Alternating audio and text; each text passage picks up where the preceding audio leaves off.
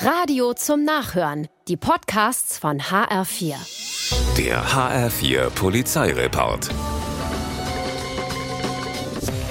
Auf der Dippemess in Frankfurt steigt eine 15-Jährige ins Karussell. Ihre Handtasche legt sie in die Aufbewahrungsbox des Fahrgeschäfts. Leider ist die aber nach der Runde verschwunden. Eine angebliche Freundin hat sie abgeholt.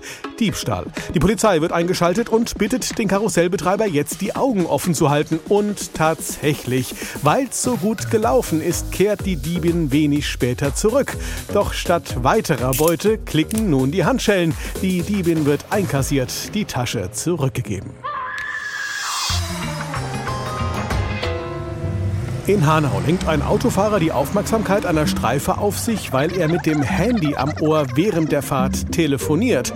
Hätte er das mal lieber gelassen, denn bei der Kontrolle kommt raus, der Mann wird per Haftbefehl gesucht, weil er in der Vergangenheit bereits vorsätzlich ohne Führerschein gefahren ist und den hat er bis heute nicht. Doch das ist noch nicht alles. Vor der Fahrt hat er sich einen Joint reingezogen, Festnahme. Den Knast kann er mit einer vierstelligen Geldzahlung abwenden vorerst, denn nun ist die Liste der Straftaten wieder deutlich länger geworden.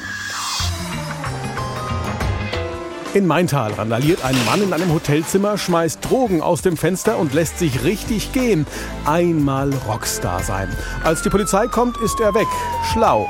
Wenn er nicht im Zimmer eine Kopie seines Personalausweises vergessen hätte, doof. Denn so dauert es nicht lange, da ist der Offenbacher ausgemacht. Jetzt muss sich der 24-jährige Rockstar wegen Drogenhandels und Sachbeschädigung verantworten.